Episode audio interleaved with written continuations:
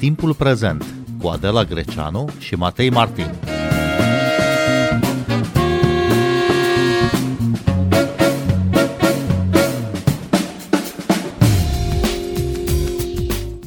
9 mai, Ziua Europei, marchează un moment fondator, declarația Schuman.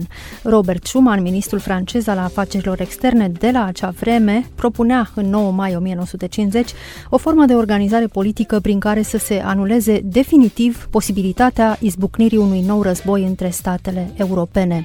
Bine v-am găsit! Noi suntem Adela Greceanu și Matei Martin și invitata noastră este Luciana Ghica, conferențiar universitar la Facultatea de Științe Politice a Universității din București. Bună seara, bun venit! Bună seara, bine v-am găsit! În 1951, uh, Belgia, Franța, Republica Federală Germania, Italia, Luxemburg și Olanda au creat Comunitatea Europeană a Cărbunelui și Oțelului, precursoarea Uniunii Europene de astăzi. S-a pornit deci de la cooperare economică, miza fiind, cum spuneam, anularea definitivă a posibilității izbucnirii unui nou război între țările europene. Dar care au fost, uh, în linii mari, momentele care au marcat uh, istoria acestei construcții europene, din care astăzi fac parte 27 de țări? Păi, în primul rând, această primă organizare, așa numită uh, Comunitate Europeană a Cărbunelui și Oțelului, a fost uh, o inovație la acea vreme pentru că propunea o formă de cooperare internațională la nivel european uh, în vederea obținerii de securitate prin mijloace economice, dar și o formă uh, inovatoare pentru că încerca să pună în practică ideea de a uh, să zicem, coordona industriile respective de oțel și cărbune care erau responsabile pentru um, producția de armament, practic, uh, să, să pună aceste um, industrii ale statelor fondatoare sub tutela unei instituții supranaționale.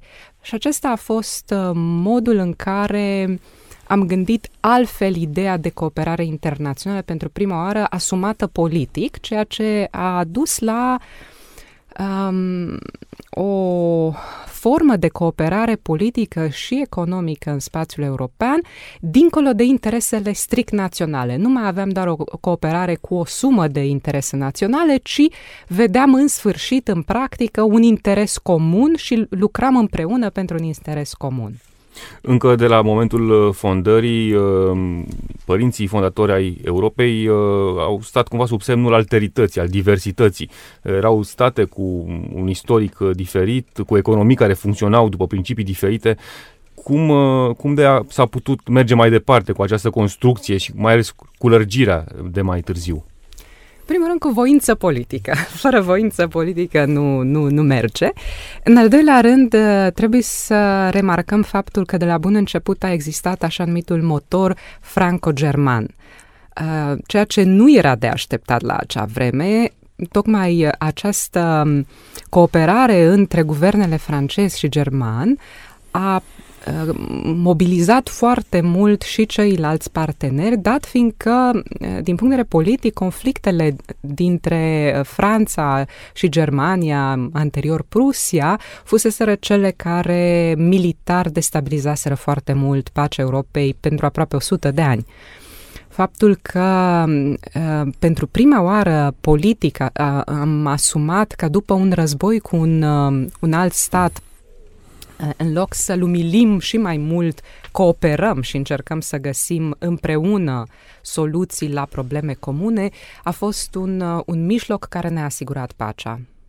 După 1990, odată cu căderea cortinei de fier, Uniunea Europeană s-a extins către estul Europei, mai întâi cu Polonia, Cehia, Slovacia, apoi cu Bulgaria și România în 2007, 2013 în sfârșit Croația. Sunt țări din nou foarte diferite de ce numim astăzi nucleul dur sau nucleul central al, al Europei. Ce au adus aceste țări Europei Occidentale? În primul rând au uh, adus reamintirea faptului că trebuie să avem grijă unii de alții și suntem uh, uh, săraci cu toții dacă nu avem grijă uh, unii de alții și pe, pentru asta avem nevoie și de mobilitate, dar și de, uh, de a ne recunoaște diversitatea economică și socială și, și culturală. Și au mai adus o îngrijorare legată de securitatea la Est, o îngrijorare care a fost înțeleasă destul de târziu de ceilalți parteneri, uh, inclusiv în, în alte structuri în care eram împreună și suntem împreună, precum NATO. Uh, și această îngrijorare este acum cea care și pune în prim plan parteneri uh, europeni din acest spațiu fost comunist sau central și este european. Da, putem trasa foarte ușor granițele Uniunii Europene de astăzi. Știm cu relativă aproximație ce înseamnă Europa, dar cum definiți omul european? Hmm. Este un om care, în primul rând, recunoaște că poate să aibă mai multe identități. Poți să fii și european, poți să fii în același timp și român, și francez, uh, și creștin, și musulman, și evreu, și fără să ai vreo afinitate uh, cu, cu vreo religie. Uh, omul european este cel care Uh, este mai deschis către, către lume și către restul. Dar omul european este și cel care poate să fie needucat, uh, poate să fie bigot, poate să fie um, uh, foarte um, închis în propria bulă. Omul european este ceea ce vrem să fim. Din 24 uh, februarie 2022 la granițele Uniunii Europene avem un război provocat de Rusia care a invadat Ucraina. Cât de unită s-a dovedit a fi Uniunea Europeană în ce privește atitudinea față de acest război? Depinde cum, cum judecăm ce înseamnă Uniunea Europeană. Dacă judecăm din punct de vedere al instituțiilor, Uniunii Europene, Comisia, Parlamentul, în mare parte Consiliu, cu siguranță am, am fost extrem de uniți de la, de la bun început și mm, am avut o voce comună. Dar acest lucru este vizibil de fapt de ani de zile în, în ceea ce privește politica externă a Uniunii Europene, dacă ne uităm la modul în care, de pildă, statele membre ale Uniunii votează în cadrul ONU. De pildă, în medie, la ONU există cam 70-75% consens, adică cam în 70-75% din cazuri statele uh, membre ONU votează similar. Uh, în cazul statelor membre ale Uniunii Europene, procentul este de 90-95%, recent peste 97%, ceea ce înseamnă că există, și asta se întâmplă de peste 20 de ani, o convergență semnificativă în ceea ce privește uh, politica externă uh, europeană. Cu toate astea există um, subiecte mai delicate care uh, mai greu găsesc consens sau uh, care reușesc să aducă împreună toți partenerii, dar există în orice caz o majoritate. În cazul uh, conflictului din de pe teritoriul Ucrainei, practica agresiunii rusești împotriva Ucrainei, este un, un consens care vine nu doar din uh, convergența pe care o observăm de ani de zile a politicii externe, ci și dintr-o recunoaștere internațională clară a principiilor de drept internațional. Este o încărcare flagrantă a principiilor de drept, a integrității suveran- și suveranității unui, unui stat independent. Și atunci um, acesta este răspunsul or, rațional al oricărui stat uh, care respectă dreptul internațional și care prin asta își apără și propriul interes de a nu fi uh, agresat de, de alt uh, stat, așa cum o face Rusia uh, față de Ucraina. Pe de altă parte, în ceea ce privește coerența politică a liderilor guvernelor statelor membre ale Uniunii Europene, aceasta este ceva mai problematică în unele cazuri. În mare parte, majoritatea statelor uh, Uniunii Europene și guvernele uh, și alte instituții din, uh, din sistemul politic intern al fiecărui uh, stat al, membru al Uniunii Europene sunt uh, evident pro-drept internațional, pro-norme internaționale și evident împotriva acestei agresiuni uh, a Rusiei.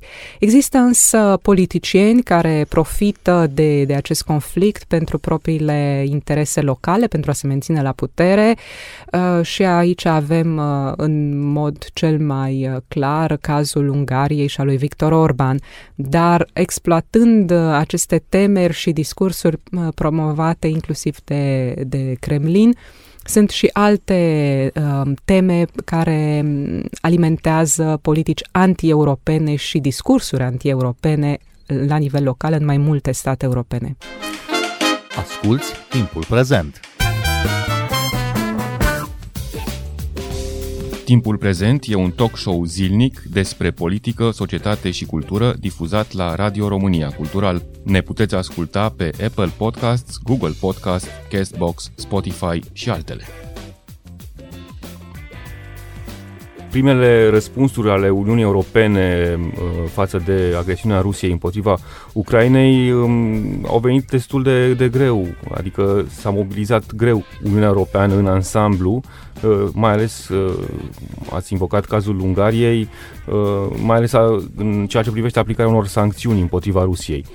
A fost o încercare acest război din Ucraina și pentru Europa? Orice este o încercare, pentru că facem uh, tot timpul decizii, iar mecanismele de decizie într-un uh, sistem de guvernanță mai complex precum cel al Uniunii Europene, unde trebuie să, să ținem cont de, de toate uh, părerile, este mai dificil de, de, de luat decât într-un, într-un stat sau într-un stat autoritar. Și atunci este evident că avem o decizie ceva mai lentă, dar uh, în acest caz, cred că a fost foarte rapid de ce, față de ce se putea face și chiar uh, multe din uh, discuțiile care ar fi fost blocate din punct de vedere al uh, dezbaterilor legate de decizii interguvernamentale au fost asumate foarte mult de Uniunea Europeană și asta s-a văzut foarte ușor în ceea ce privește modul în care a reacționat Comisia Europeană, care a avut o poziție clară de la bun început și care a uh, și condus cumva discuțiile în mod surprinzător față de echilibru instituțional pe care le așteptam sau cu care eram obișnuiți anterior, în care Consiliul mai degrabă este cel care e mult mai vizibil în astfel de situații. Mai ales în acest uh, context uh, al războiului, ne gândim evident la securitate. Există un mecanism, uh, o politică europeană de externe și de securitate comună. Emmanuel Macron vorbește deja de multă vreme de faptul că Europa ar trebui să-și câștige cumva o autonomie în ceea ce privește securitatea. Se vorbește eventual despre o armată europeană, Discuția despre o armată europeană există de la începutul proiectului european uh, din anii 50, uh, um, însă a fost abandonată chiar de francezi inițial, după ce tot ei au propus-o atunci. Depinde cine este în guvern. Experiența ne arată că numai procesele de înarmare cu siguranță nu ne aduc pacea. Este important să avem uh, și instrumente militare credibile pentru a descuraja uh, uh, agresiunea militară, însă o, o înarmare, o cursă a înarmărilor nu face bine absolut nimănui. Avem în cadrul Uniunii Europene mecanisme destul de robuste eh, legate de politica comună de, de apărare și securitate și acestea sunt coordonate momentan cu NATO, dat fiindcă o mare parte din membrii Uniunii Europene sunt și membrii NATO și nu ar fi util nici să, eh, să duplicăm resursele sau mecanismele, eh, nici să epuizăm practic resursele de dezvoltare în favoarea cheltuielor militare. În lumea europeană, cu excepția războaielor din fosta Iugoslavie din anii 90, s-a trăit uh, în pace vreme de peste 70 de ani. Asta o face mai puternică sau mai vulnerabilă în uh, confruntarea cu realitatea războiului din Ucraina? Și și. Pe de o parte, ne face mai puternici tocmai pentru că am avut pace și am putut să ne consolidăm. Însă ne-am consolidat uh, destul de inegal, iar o mare parte din, um, din generațiile tinere actuale nu își amintesc nici dificultățile comunismului în cazul statelor din uh, Europa Centrală și de Est, nici uh, ororile războiului uh, și uh, uh, dificultățile economice sau terorismul din anii 70 și 80 din, din unele state occidentale. Um, și atunci, neobișnuiți cu, cu um, dificultățile acestea, au impresia că um, lucrurile sunt fie mult mai proaste decât sunt, fie mult mai, mai bune decât sunt și uh, uneori este dificil să, să estimeze pericolul, uh, mai ales al uh, unui discurs anti-occidental, anti-european, anti-progres, anti-norme. În 2024 vor avea loc alegeri în mai multe țări din Europa Centrală și de Est, inclusiv în România, și vom avea și alegeri europarlamentare.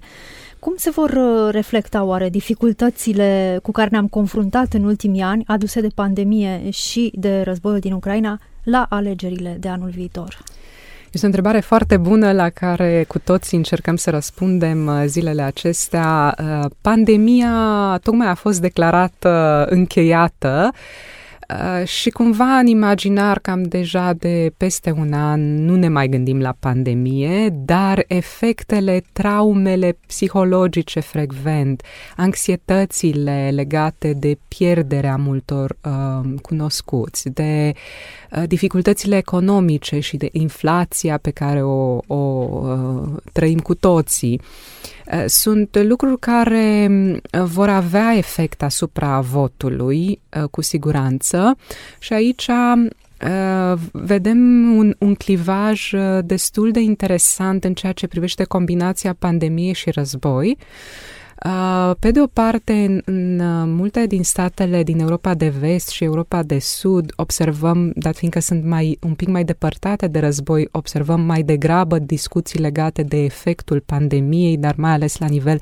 social și economic și exploatarea lor de către populiști cu sprijinul discursului pro-Kremlin frecvent, pe când în spațiul Europei Centrale și de Est observăm uh, mai degrabă o polarizare legată de, uh, de conflict și de, de insecuritate, care este apoi legată de temeri uh, mai practice, economice și sociale locale. Multă vreme după 1990, uh, aderarea la Uniunea Europeană a fost obiectiv național. Începând cu 2007, euroentuziasmul uh, și al românilor de rând, dar și al clasei conducătoare nu s-a dezmințit, uh, a durat foarte mult, de-abia de câțiva ani vedem că acest euroentuziasm începe să scadă. De ce? Aici încă nu avem explicații foarte clare în literatura de specialitate, avem uh, câteva explicații concurente, dar în, în mare parte este și pentru că nici politicienii nu știu să mai explice ce este Europa și la ce ne este, ne este bună. Am uitat de proiectul de țară. Era ușor să gândim un proiect de țară când aveam un obiectiv de atins, dar dacă nu avem un mai clar un proiect de țară legat de dezvoltare economică și socială, în Europa și în spiritul european, ceea ce ne-ar duce pe toții mult mai departe și mult mai bine, dar este mult mai greu de explicat, va fi mai, mai greu ca lumea să înțeleagă de ce avem nevoie de Europa. Dar avantajele s-au văzut imediat. Românii pot circula cu ușurință în Europa peste tot, milioane de români uh, trăiesc și muncesc în alte țări europene. Sunt foarte multe avantaje și am beneficiat poate mai mult decât majoritatea statelor europene uh, de, de această aderare uh, și am beneficiat mult fără să, să observăm imediat uh, ca simpli cetățeni pentru că nu, frecvent nu asociem cu bune, beneficiile europene. Bine, faptul că suntem mult mai protejați în ceea ce privește uh, drepturile consumatorului, uh, protecția datelor, uh, costuri uh, transparente la orice produs, uh, uh conținut uh, Uh, transparent al oricărui produs sau serviciu, sunt lucruri pe care uh, le credem că sunt acolo, că trebuie să existe, dar acelea au venit datorită proceselor europene. Uh, fonduri care ne-au scos din sărăcie pe foarte mulți. Dar posibilitatea um, circulației fără um, granițele obișnuite și fără restricțiile la granițe au dus și la un um, exod al creierelor ceea ce a destabilizat destul de mult și economic și social o mare parte a populației României și a dus la fenomene sociale destul de, de problematice pentru susținerea proiectului european, dat fiindcă avem o populație mult mai săracă rămasă, mult mai puțin educată, o populație care nu înțelege uh, de ce este uh, bună Europa, nu îi se explică, majoritatea politicienilor nu li se mai adresează acestor oameni care sunt lăsați de izbeliște și se simt abandonați, deși tocmai pe ei, de fapt, îi ajută Europa cel mai mult și uh, faptul că avem uh, legislații și uh, instrumente care să ne ajute să, uh, să uh, reducem aceste decalaje uh, este ceea ce încă ne mai menține cât de cât uh, în ceea ce privește coerența socială, coerența țesutului social. Și totuși această promisiune a bunăstării în Europa a fost uh, îndeplinită, cel puțin uh, parțial. Dar avem, cum spuneați, și um, foarte mulți oameni care ascultă vocile euroscepticilor sau chiar și mai, și mai acut decât atâta. De ce? Ah, este foarte ușor când ești puțin educat și ți se bagă în cap la școală că tu ești buricul pământului, că tu n-ai uh, atacat niciodată pe nimeni, că tu ești cel mai frumos, cel mai deștept, uh, națiunea ta e cea mai frumoasă uh, și ai un, un discurs naționalist și învechit și nu înțelegi foarte multe, o să ai întotdeauna senzația că tot ce este deschis către lume te amenință, fără să înțelegi că, de fapt, a avea mai multe drepturi nu-ți amenință drepturile pe care le ai sau faptul că uh, suntem mai diversi nu, nu-ți amenință niciun caz propria ta identitate. Ori acest lucru este foarte puțin învățat la școală. Luciana Ghica, ce sărbătorim de fapt astăzi la 9 mai de Ziua Europei în contextul războiului din uh, Ucraina, de la granițele Uniunii Europene și al amenințării pe care o reprezintă partidele naționaliste și cu discurs extremist? Wow, o bună întrebare. Ce avem de sărbătorit? În primul rând, sărbătorim că suntem împreună și uh, că avem uh, posibilitatea să trăim mult mai bine decât am face-o dacă am fi în continuare în logica naționalistă pe care uh, Rusia încearcă să o readucă și în logica sferelor de influență. La 8 mai uh, a fost semnat uh, practic capitularea Germaniei. Uh, și aceea este ziua victoriei în Europa. Însă la Moscova era 9 mai și Moscova a sărbătorit uh, acest 9 mai cumva tot timpul legat de naziști. Uh, iar în, în 1991 Federația Rusă chiar a uh, transformat această um, zi într-o uh, zi um, națională. Ziua Victoriei. Ziua Victoriei, care coincide cu ziua pe care în restul Europei o sărbătorim ca Ziua Europei. 9 mai este ziua în care în 1950 ministrul francez al afacerilor externe Robert Schuman a propus Germaniei practic o pace care ne ține în continuare împreună și în pace.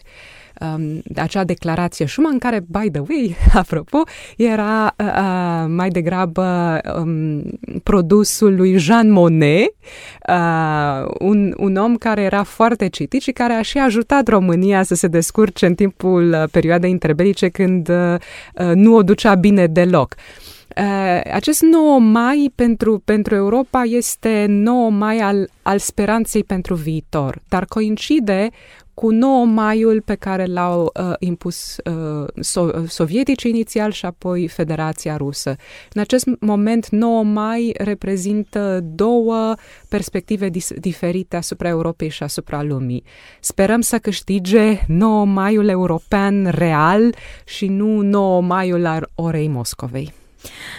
Într-adevăr, 9 mai este ziua Europei, dar este și ziua în care Rusia aniversează victoria împotriva Germaniei naziste, iar astăzi președintele Vladimir Putin a ținut un discurs la Moscova în care a susținut din nou teoria că Occidentul este dușmanul care atacă Rusia și am să citez un scurt fragment din discursul său.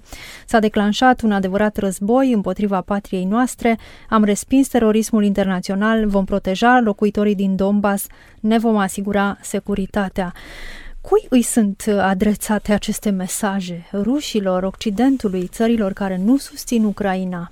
În primul rând, propriei populații, Este un strigă disperat uh, și din ce în ce mai disperat al lui Putin uh, în a-și asigura uh, mobilizarea uh, chiar forțată internă și se bazează pe acest tip de discurs. Gândiți-vă că în Rusia practic n-am avut democrație niciodată și nu avem o, momentan o alternativă democratică serioasă, solidă la, la acest discurs. Este singurul care uh, um, care este ușor de înțeles de restul populației. Desigur, acest tip de, de discurs prinde și la, la cei care sunt suficient de ignoranți și nu recunosc că sunt ignoranți uh, în ceea ce privește is- propria istorie, istoria Europei și uh, ceea ce s-a întâmplat de fapt în Ucraina nu uh, există un, un război al Occidentului sau al lumii împotriva Rusiei. Rusia a încălcat dreptul internațional, a încălcat